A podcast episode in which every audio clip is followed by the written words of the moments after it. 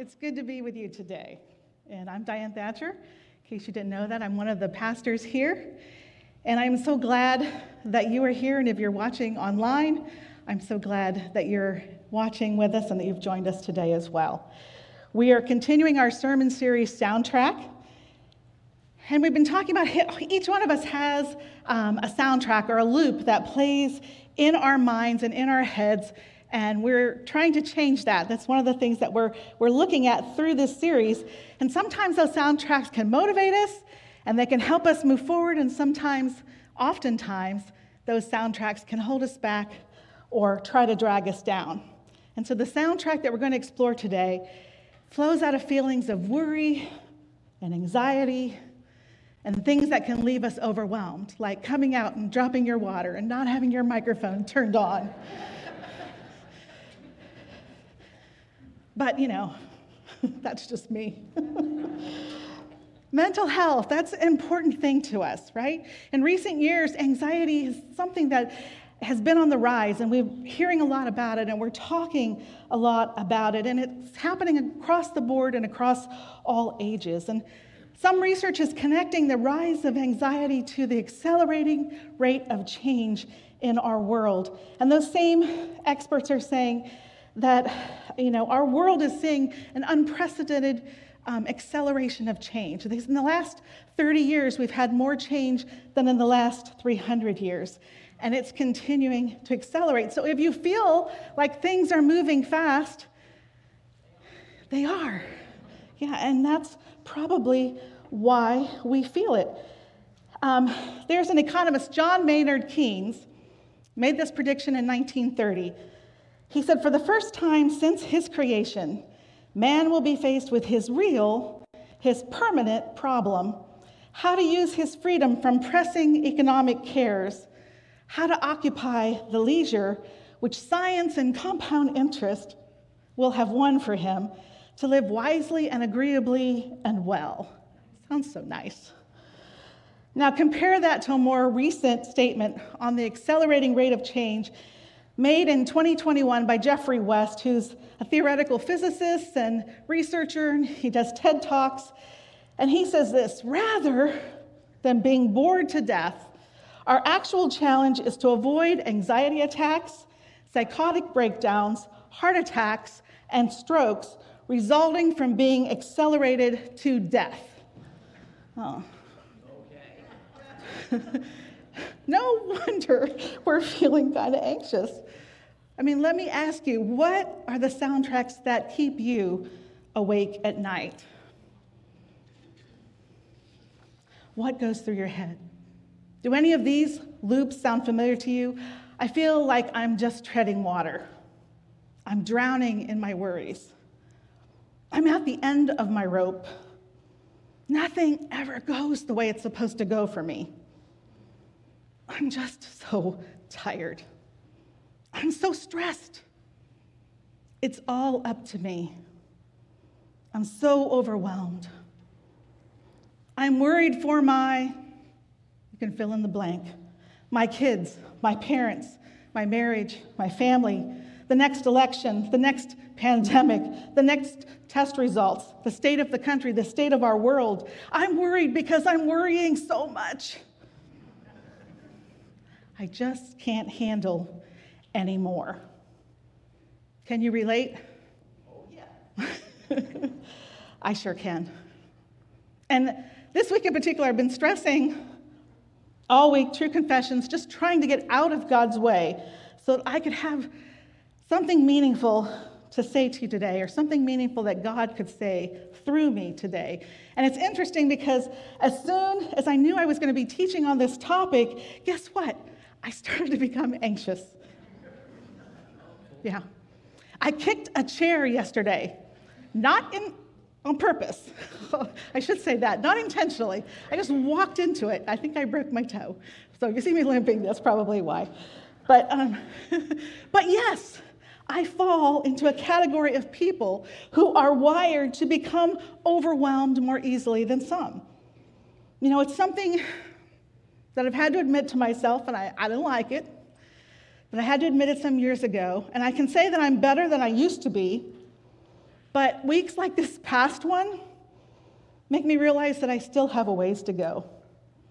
And I think people who are prone to become overwhelmed more easily usually fall into two categories, one of two categories people pleasers and perfectionists. And I'm a little special because I have a little of both. People pleasers, right? We, we don't like to disappoint. We don't want to say no to people. And so we just keep letting things get piled on. You know, a former pastor at the church was trying to point this out to me very kindly um, many years ago, and he called me into his office and he was like, "Hey, can you help me? I just I'm moving some things." And he started putting books in my arms and putting books and putting a few more books and putting a few more books. I'm standing there, and pretty soon the books are like up to here, and I'm like, "Whoa, wait! I can't I can't hold anymore." He said, "Oh, I was wondering when you were going to say enough is enough." Ouch perfectionists, right? We're hardest on ourselves. And there's that desire to be in control, and that's part of being a perfectionist. And that's one that's hard for me to admit. Because I have this internal, ongoing dialogue that says, I'm not controlling. I don't need to be in control. And I really think that's true. But then I also know that I don't like it when things are outside of my control. So, you know, I guess that pretty much settles it. busted. But maybe I'm not alone. Maybe you're prone to worry or to feel anxious or to be easily overwhelmed as well. Anybody? Please say I'm not alone.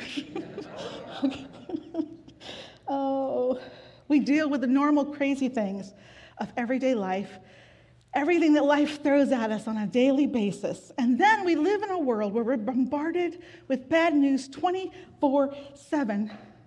And it's nothing new.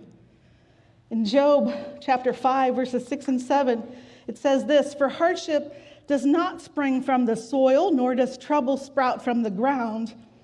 Yet people are born to trouble as surely as sparks fly upward. Probably safe to say no one's going to be rushing out to embroider that on a pillow anytime soon. yeah. Speaking of things that we're not going to put on a pillow, years ago, Bob Newhart, anybody remember who Bob Newhart is? Okay, he's a comedian, um, did a skit for Comedy Central. And in it, he plays a therapist giving some very unhelpful advice to a client. And it's been running through my head all week, and I debated should I show it, should I not show it? Um, but I just want you to bear with me. It's a really old video. Um, just took a little snippet of it. So take a look, and then I'll tell you why it has stuck with me for so many years. Tell me about the problem eh, that you wish to address. Oh, okay. Uh, well, I have this fear of being buried alive in a box. I just I start thinking about being buried alive and I begin to panic. Has, has, has anyone ever, ever tried to, to bury you alive in a box? No, no, but truly thinking about it does make my life horrible. I mean, I can't go through tunnels or be in an elevator or in a house, anything boxy. So what, what you're saying is you're, uh, you're claustrophobic. Uh, yes, yes, that's it. All right, well, uh, let's go, Catherine. I'm, uh, I'm going to uh, say two words to you right now. I, I want you to listen to them very, very carefully. Then I want you to take them out of the office with you and incorporate them in, into your life. Well, shall I uh, write them down? Well, it, if it makes you comfortable, it's just two words. Most, we find most people can, uh, can remember them. Okay. You ready? yes. Okay, here, here they are. Stop it!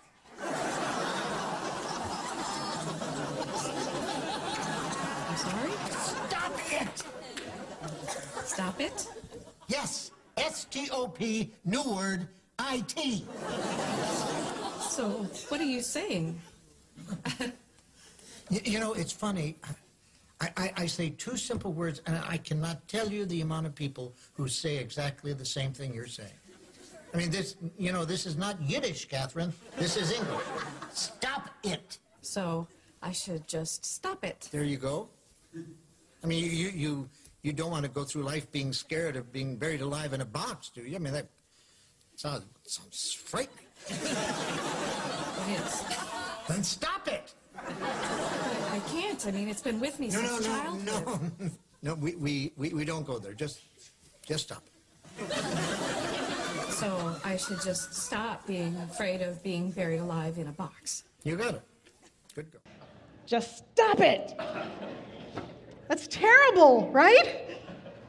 I mean, we chuckle because we're horrified. If a therapist really actually said that to someone, we would be horrified.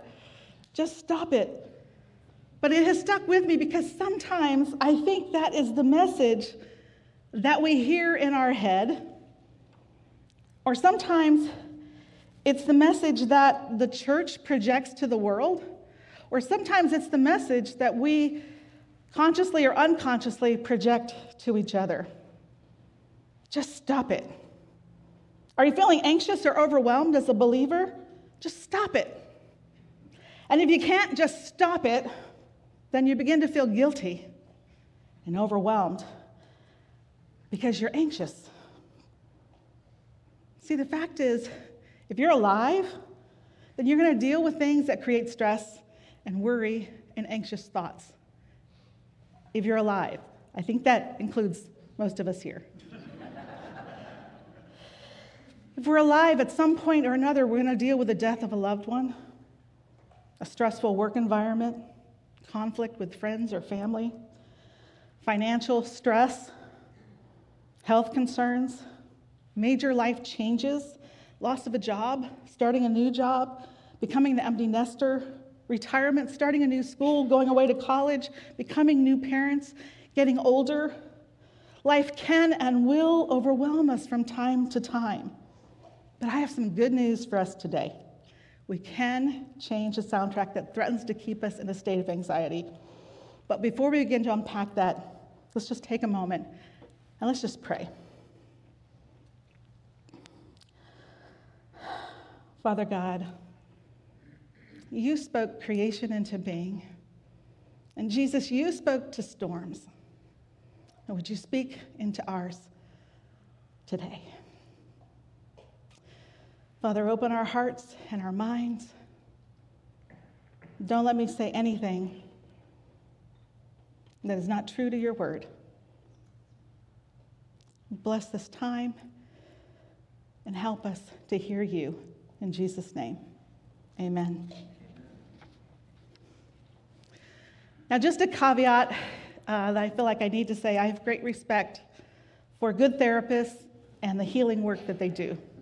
So I want to make a clear distinction that we're not talking about how to treat a clinical illness that requires therapy or medication by a professional, uh, trained professional, but rather we're talking and acknowledging the very real anxieties and worries that come with everyday life. See, we live in the tension of two realities. One hand, life is wonderful, isn't it? I mean, life is exciting and it's fulfilling. And that's what Jesus promises. He says, I've come so that you could have life, that you could have it to the fullest, that you could have life abundant. But then Jesus also said, In this world, you will have trouble. And see, I think um, the scripture I want to look at today, Philippians 4 6 and 7, illustrates and pulls together the tension of these two realities in a really exciting way. Just a bit of backstory for Philippians. Uh, it's found in the New Testament. It's a pastoral letter written by the Apostle Paul, and he's writing it from a prison cell in Rome to the believers in Philippi. And in four, uh, chapter 4, verses 6 and 7, he writes this Don't worry about anything. Instead, pray about everything. Tell God what you need and thank Him for all He has done. Then you'll experience God's peace, which exceeds anything we can understand and his peace will guard your hearts and minds as you live in Christ Jesus. Amen. Yeah. Now, when you read those words, and for some of you it sounded like it, does it motivate you? Does it encourage you? Or does it just sound impossible? I mean, sometimes maybe if we're honest, we say we read, don't worry about anything, and then we just stop right there. Like, and we immediately feel defeated. I mean, couldn't Paul have written, trying to worry just a little bit less? I mean, at least that feels doable, right? Don't worry about anything. Come on, Paul. Give me a break. In fact, Philippians 4 6 is actually pretty prescriptive for a lifestyle that Paul is offering to the believers in Philippi. Don't worry about anything. Instead, pray about everything. He's saying if you can worry about it, you can pray about it. And I think this is where we, we have to do our homework. and We got to dive a little deeper into what Paul is saying.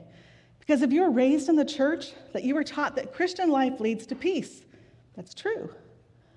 But then when we don't have peace, we assume that there's something wrong with us. And we run the risk of viewing worry and anxious thoughts as sin. And that is not what Paul is saying here at all. I want you to hear me. Anxiety isn't a sin, being anxious isn't a sin. It's an emotional signal to let you know that you need to do something. For example, if the warning light goes off in your car, you don't go, ooh, that light, he's my enemy. That darn light. No, what do we do? We look in the owner's manual. We take the car to the dealership or to the manufacturer. It's a signal letting us know that we need to take some kind of action for the good of our car. So, anxiety is a signal alerting us to take some action for our own good. And Paul would say anxiety or worry is a signal alerting you that it is time to pray. Another thing to note here is that when Paul is writing this, he's writing in the present active tense. And we go, well, what difference does that make? Well, it implies an ongoing state. So maybe a better gloss of this verse would be something like Don't let anything in life leave you perpetually filled with anxiety. Don't let anything leave you in a state of perpetual worry. See, Paul is saying when you find yourself filled with anxiety, the action that is going to move you forward and keep you from getting stuck there is prayer. Max uh, Lucado, in his book, Anxious for Nothing, he says this about anxiety. He says, The presence of anxiety is unavoidable, but the prison of anxiety is optional. So, why prayer? Why would prayer be the key? Why is it prayer that is going to move us forward when we start to spiral down into worry or anxiety? Well, prayer is more than just words, right? It's more than just words that we're saying. Prayer is the action that brings us into the community of a Heavenly Father who loves and cares about us and desires the best for us. 1 Peter 5 7 says, Cast all your anxiety, all your cares upon Him, upon God, for He cares for you. This word cast, it's like, it's like you're wearing this heavy coat and you're just throwing it off. You're throwing off this mantle, this weight of worry, and giving it to God. And then verse 5, because I don't think you can look at 6 7 without looking at verse 5 in, in Philippians 4, it gives some additional insights into what Paul is thinking and why he's saying we can, uh, you know, that we don't have to worry or that we can be anxious for nothing. And he says this Remember, verse 5, the Lord is near. And sometimes we forget this, but we need to remember that we are not alone. And so maybe we paraphrase this um, up to this point. Remember, the Lord is near. So don't get stuck in a perpetual state of worry. Instead, go to God and talk to Him about what you need. So, why is it important to remember that the Lord is near in a high state of anxiety? Because one of the first lies of the enemy that will keep us in the prison of worry is the lie that we are alone and that God has abandoned us and that He doesn't care.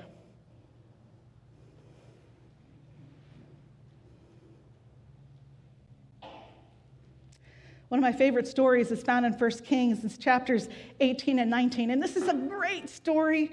It's a really long story, so we don't have time to go into it all here, but I just I encourage you, if you have time, pick up your Bible, read, or your phone, and read 1 Kings 18 and 19. You won't regret it. Great story. Um, but I'm just going to kind of smush it down into just a little section today. In chapter 19, we find the prophet Elijah. He's running for his life. He's had this huge throwdown with the prophets of Baal. And spoiler alert, God wins. Um, but it puts Elijah in danger for his life. And so he's running for his life. He's physically, emotionally, everything exhausted. And 1 Kings 19:3 says that he runs, he finally gets to some place where there's some shade. He sits under it and he's so overwhelmed that he prays to die. And he says this I have had enough, Lord. Take my life. I am no better than my ancestors. 1 Kings 19:5. Elijah is at the end of his rope. And by the way, you'll hear some people tell you that, that it says in the Bible that God won't give us more than we can handle. Just a clue, it doesn't say that. So, doesn't say that.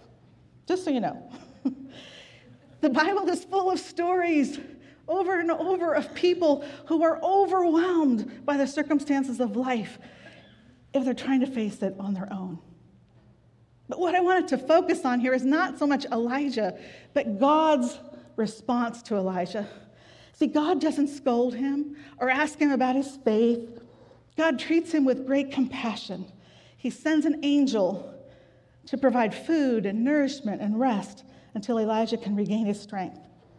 Then Elijah goes to the to Horeb to the mountain of God.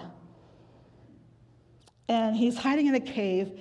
And in 1 Kings 19, 11 through 12, it says this, and just kind of hone in here. It says, The Lord said, Go and stand on the mountain in the presence of the Lord, for the Lord is about to pass by.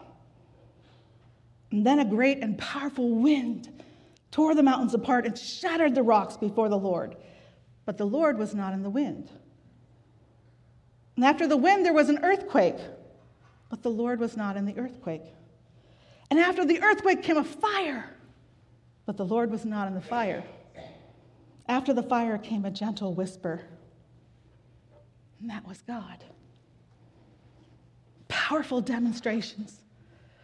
Earth, wind, and fire. I mean, no, wait. Wind, earthquakes. Just checking to see if you're still with me.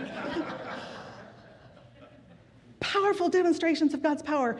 A mighty wind, earthquakes, fire. God had all of these options, but he chooses to come to Elijah in a whisper. Why? It's just my thinking here.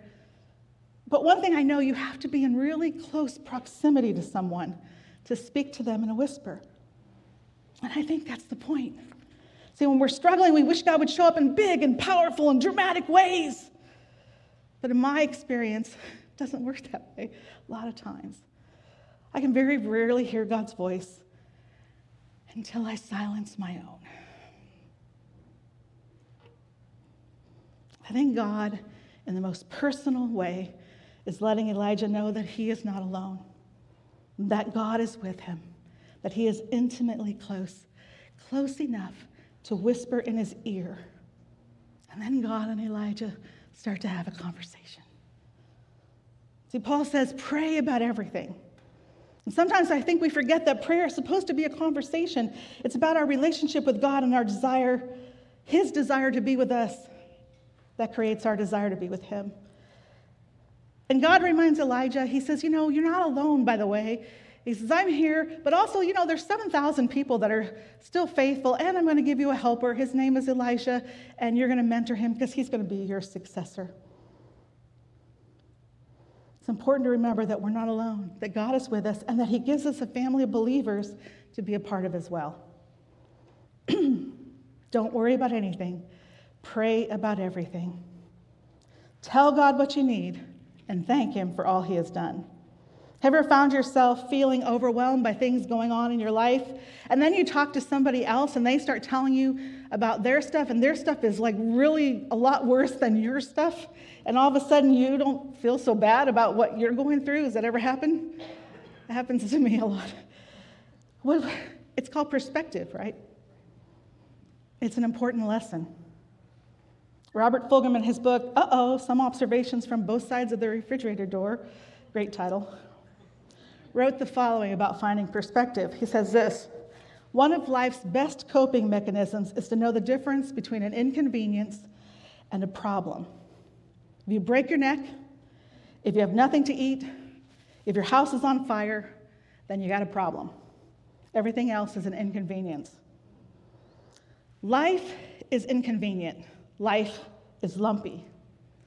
But a lump in the oatmeal, and a lump in the throat, and a lump in the breast are not the same kind of lump. And one needs to learn the difference. Perspective. Don't worry about anything, pray about everything. Tell God what you need and thank Him for what He has done. Gratitude has the power to change our perspective. When we acknowledge that everything we are, everything we have comes from God, it changes the way we look at life. There's an anonymous quote out there that says, The enemy of worry is gratitude. And I think Paul models that for us in Philippians in this letter. Um, in the very beginning of the letter, uh, we see his perspective on how he's looking at his circumstances in light of gratitude to God. And he says this in chapter 1, verse 12. He says, And I want you to know, my dear brothers and sisters, that everything that has happened to me here has helped to spread the good news. This is Paul writing from prison. And he's like so thankful because he's like, hey, you know what? All the palace guard, they're hearing about Christ because I'm here in prison. And guess what? All the believers, they've got more confidence now because they're seeing what's happening and how the gospel of Christ is being spread. And they're now talking out with confidence and boldly sharing God's message without fear. Isn't that great? Look how God is using my circumstances. Paul models this lifestyle, this prescription for how to deal with anxiety that life produces. He says, Remember, the Lord is near. So don't get stuck in perpetual state of worry. Instead, go to God and tell him about your concerns. Recount all the ways that God has been faithful in the past and be sure to thank him for all he has done. And then he says this, and then you will experience God's peace, which exceeds anything we can understand. So, the question for us what is that peace? One thing we know is different from what the world offers. Jesus said, My peace I give to you, I do not give as the world gives. So don't let your hearts be troubled and don't be afraid. So, what is God's peace? When he says the peace of God, what are we talking about? We're talking about a peace that the world can't give and a peace that the world can't take away, right? The world didn't give it, so the world can't take it away from us. It's the peace of God. And I think the peace of God is threefold. First is the most important because if we don't have this one, we don't have the other two. But we have peace with God. And that means the cessation of hostilities, that we are reconciled to our Heavenly Father that we have surrendered our life to Jesus. In Romans 5:1 it says, "Therefore, since we've been made right in God's sight, we have peace with God because of what Jesus Christ our Lord has done for us." So we surrender ourselves to Jesus and we have peace with God. Relationship restored. And because of that, it says we can have peace within. Emotional peace. It's not the absence from storms, but it's peace in the middle of the storm, where we learn that we can trust God, where we learn that we have a choice, that we can surrender to worry, or we can surrender our worry or our anxious thoughts to God. And then the third piece is just peace with each other. See, when we have the peace of God, the peace with God, and the peace within, then the Holy Spirit living through us, helps us to have peace with each other, that we have a relational peace through the Holy Spirit as we grow more and more like Jesus. Peace with God, peace within, peace with others, beyond exceeding our understanding, flows out of trust. God's antidote for worry is trust. He wants us to trust Him in every situation and to surrender our anxious thoughts to Him. So, trust is the key to experiencing God's peace. And I want you to hear these steps one more time because I really do think this is prescriptive for life. Remember that the Lord is near. Don't worry about anything. Instead, pray about everything. Tell God what you need. Thank Him for all He has done. And enjoy, experience God's peace, peace that also comes with a promise. Because as we live this lifestyle of trust, it says His peace, God's peace, will guard your hearts and your minds as you live in Christ Jesus. Isn't that a wonderful promise? That His peace will guard our hearts and our minds. There will be safety there. So here's your homework. oh. You got homework each week. When you start to feel anxious, when you start to worry, pray. That's all I'm going to give you. You start to worry, you start to feel anxious, pray. If you worry, pray. If you worry, pray. Pray some more. if you start to feel anxious, pray. Just stop and pray and see what happens. See how God shows up for you. See how that habit begins to develop some peace in your heart, some peace of God within you. And then thank God for what He has done. So if you can worry about it, you can pray about it. So you start to get anxious, pray. If you start to worry, pray. And that's probably a good lead in to closing out our service with prayer. so I want to pray for you. I know that some of you are here. I know that you probably walked in with some anxious thoughts or maybe some worry on your heart today, and I want to pray for you. I want to pray specifically for you right now. So just going to ask us to, to close our eyes. If you want to raise your hand, if you want to stand up, I don't, it doesn't matter to me. Um, but I want to pray for you if you are in a place where you're feeling overwhelmed or you're feeling anxious or you're feeling worry. So let's pray together. Father God,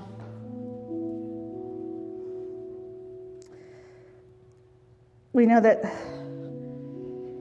we're here all together and there's all kinds of things going on in each of our lives. And that some of us walked in here today and we were overwhelmed. Some of us walked in here with anxiety or with anxious thoughts. And we just want to bring them to you right now. And Father, for each person here, for each, each one, for whatever they're dealing with, whatever worry or anxiety that they're struggling with right now, God, I just want to stop and I just want to pray for them, for each one. I'm praying for you, for each one of you today. We know that life can be hard, but God, we know that you are the source of peace. And we're so thankful to you. I pray right now, I just lift up each one today in this room or watching online. I pray that no matter what you are facing right now, that you would remember that the Lord is near. And God, as we take a deep breath, we just want to inhale you and your love and your presence. And we want to exhale out all the worry and the anxiety, Lord. Help us not to be weighed down. Help us not to get stuck. Help us not to worry perpetually or in a state of perpetual anxiety, but help us to come to you in prayer about everything. And we thank you, God, that you are the same. Even in a changing world, you're the same yesterday, today, and tomorrow. And so we thank you that you care about the things that we bring to you. And so we bring our needs to you right now. We lift them to you. We speak them to you. And we thank you because we know that you will take care of all of our needs, just as you have done in the past. and we trust that you will do in the future. May we go from this place with your peace and the promise that you go with us. And it's in Jesus' name we pray. Amen.